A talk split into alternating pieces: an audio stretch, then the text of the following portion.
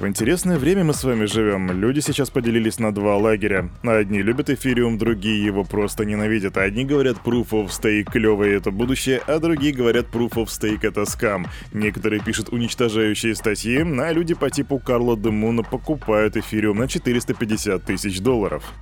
Хорошо это или плохо, неизвестно, но наблюдать за этим крайне любопытно.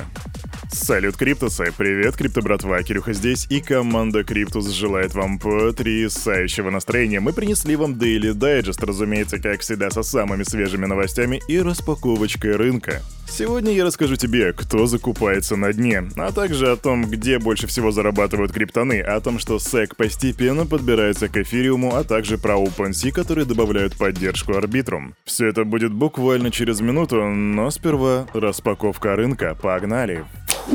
Несмотря на рынок, я вам прямо сейчас скажу правду. Я вчера закупился биткоином в надежде. Я посмотрел сентиментальный анализ и увидел, что, вроде как бы неплохое время, чтобы закупиться. Все в отчаянии. Посмотрим, что сегодняшний день нам принесет. Итак, мы видим сразу рост XRP. Скорее всего, он растет на фоне новости о том, что в будущем уже очень скоро закончится разбирательство между XRP и SEC. Далее, что у нас еще? EOS подрос совсем немножко, 4%, Leo плюс 1,4, но есть и большие падения. Все тот же самый несчастный EVEW падает на 9,7%, Атом минус 8,4%. И сегодня вроде как должно еще пройти заседание ФРС, поэтому неизвестно, как это отразится на котировочках. Смотрим на биткоин и эфириум. Итак, биткоин, он упал на 0,02%. Короче, то, что я закупился, практически никакого влияния не оказало. Его стоимость сегодня $19 тысяч ровно. Эфириум $1336. Капитализация рынка меньше триллиона, всего лишь 926 миллиардов. А доминация биткоина 39,3%. Да, просто потрясающе. Но теперь заканчиваем с распаковкой и переходим к новостной ленте. Каждое божье утро я думаю, с чего бы начать сегодняшний выпуск, с какой новости, и поэтому сегодня я начну с топ-новости, которая гремит просто в каждом паблике. А новость на самом деле себя многого не представляет, но тем не менее давайте об этом поговорим. Кто закупается на дне? Угадай. Кто это? Конечно же, Майкл Сейлор с его компанией MicroStrategy, которая купила биткоинов еще на $6 миллионов. Об этом сам Майкл Сейлор сообщил в своем твиттере. В этот раз они приобрели 301 биткоин с посредней цене в $19,8 тысяч. Но, друзья мои, это всего лишь $6 миллионов. То есть тут даже нельзя сказать, что кто-то усреднился, они просто такие, взяли, кинули бабками в биржу и сказали, дайте нам этот биткоин, вот и все.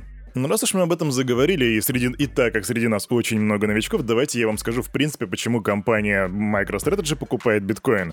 Дело в том, что это компания, которая работает с очень многими ребятами из Fortune Global 500, это очень важная компания. Так вот, MicroStrategy приняла биткоин в качестве своего основного резервного актива и планомерно докупает его. Майкл Сейлор совсем недавно ушел с поста генерального директора, но тем не менее он сказал, что он все равно будет отвечать за политику покупки биткоина. И как видим, Майкл Сейлор не проотвечался, он все так же продолжает скупать биток. Вот так. Около 60%, то есть большинство нелегальных финансовых операций и платежей в пользу финансовых криптовалют, проходит в криптовалютах. Об этом заявил директор департамента противодействия недобросовестным практикам Банка России. И да, у них там есть департамент противодействия недобросовестным практикам. И человека зовут Валерий Лях.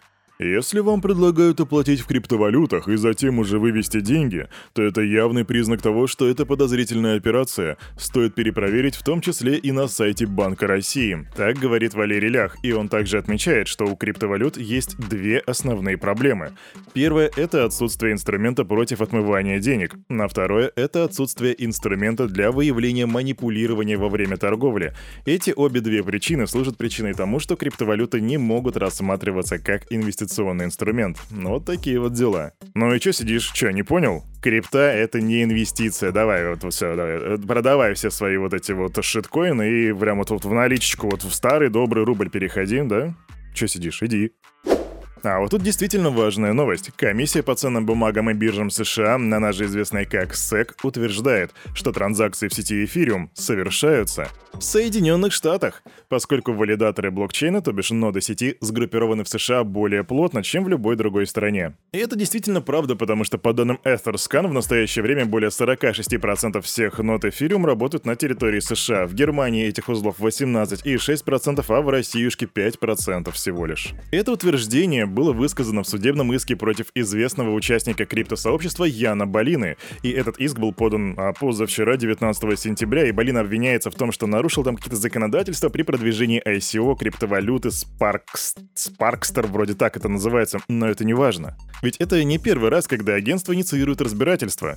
Однако в пункте 69 документа говорится, что транзакции с Ethereum, отправленными вкладчиками Балине, были проверены сетью узлов в блокчейне Ethereum, который сгруппирован в Соединенных Штатах более плотно, чем в любой другой стране. И если ты вдруг не понял, что это значит, то постараюсь объяснить. Теперь любой шит, который происходит в эфириуме, будет подконтролен, по крайней мере, по мнению SEC, самой SEC, потому что, извините, у нас больше всего нот, больше 48%, а это значит, что все дела с эфириум проходят на территории Соединенных Штатов. К чему это может привести? Тут уже сам решай, а я тебе дам всего лишь наводочку. Наводочку тебе дам. Посмотри, пожалуйста, кому принадлежат в основном ноды, которые расположены в США. Ты будешь удивлен. Идем дальше.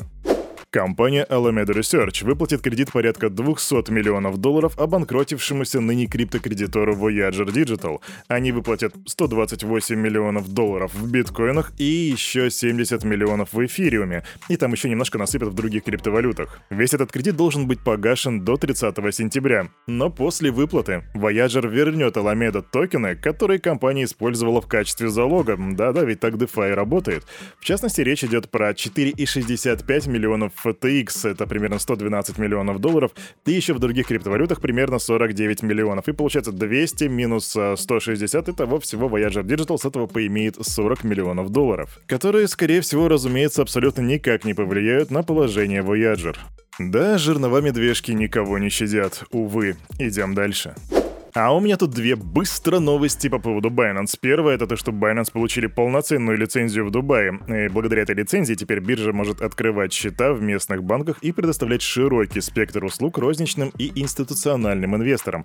Но это так себе новость, это просто такая монетка в биткоин в копилку развития Binance. А теперь, что важно для многих из вас. Binance уже распределила airdrop токенов EVEW держателям ETH на момент форка эфира, и пользователи теперь могут подтвердить получение этих токенов на странице распределения в разделе «История транзакций». Так что если ты этого еще не сделал, надержал много эфириумов, то беги и делай. Пока ETH до конца вниз на днище не упал. Знаете, я смотрел аналитику по поводу эфириума, по поводу форка, по поводу EVEW, и многие эксперты считают, что, на самом деле потенциала для роста нет, и я смотрю сентиментальный анализ, и все люди говорят, что это просто дикая скамина на данный момент, которая практически никакого utility не имеет.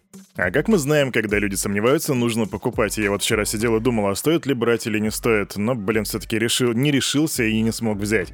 Напиши в комментах, стоит ли Кирюхе сегодня закупиться еще на большем падении этой монеткой, или, может быть, не стоит, потому что я себе сломал всю голову. Идем дальше. И еще одна быстрая новость. Ведущий NFT-маркетплейс OpenSea анонсировал поддержку решения масштабирования второго уровня Arbitrum. Это первый шаг к нашей цели — будущему Web3, где люди будут иметь доступ к желаемым NFT в предпочитаемых ими сетях. Так пишут разработчики, и по их словам, интеграция завершится уже сегодня, в среду, 21 сентября. Новости взломов. По словам основателя и генерального директора крупного криптомейкера Wintermute Евгения Гаевого, его фирма подверглась атаке, в результате которой лишилась криптоактивов на $160 миллионов. Эта атака была связана с операциями Wintermute в секторе DeFi, то бишь децентрализованных финансов, а операции на централизованных биржах и внебиржевых площадках не пострадали. Мы платежеспособны, так как наш собственный капитал вдвое больше украденной суммы. Если у вас есть соглашение с Wintermute, то ваши средства в безопасности. Сегодня и, возможно, в течение последующих нескольких дней будут сбои в предоставлении наших услуг, после чего работа вернется в нормальное состояние. Так написал Гаевой. Было украдено 90 различных криптоактивов, каждый из которых не представляет большой суммы в долларовом эквиваленте. Поэтому SEO Wintermute не ожидает крупной распродажи украденных криптоактивов, которая могла бы значительно повлиять на ценообразование. Блин, новость просто жесть на самом деле. Считай, просто половину компании взяли и украли. Это жестко. А ты когда-нибудь задумывался, где больше всего платят Web3 разработчикам? Ведь направление такое новое, еще непонятно куда поддастся, так чтобы мне за мои скиллы платили больше всего. И вот ребята из Web3 Career отвечают на этот вопрос. Они составили топ самых высокооплачиваемых геолокаций, если ты Web3 разработчик. И, разумеется, первое место — это Северная Америка. Третье место — это Европа. Четвертое место — Океания. Потом у нас идет пятое место — это Южная Корея. Шестое место — это Африка. И... неожиданно седьмое место — это Азия. И ты наверняка заметил, что я пропустил второе место. А вот что на втором месте? Напиши в комментах, узнаем, верна твоя догадка или нет. Где разработчикам платят меньше, чем в Северной Америке, но больше, чем в Европе? Пиши в комментах.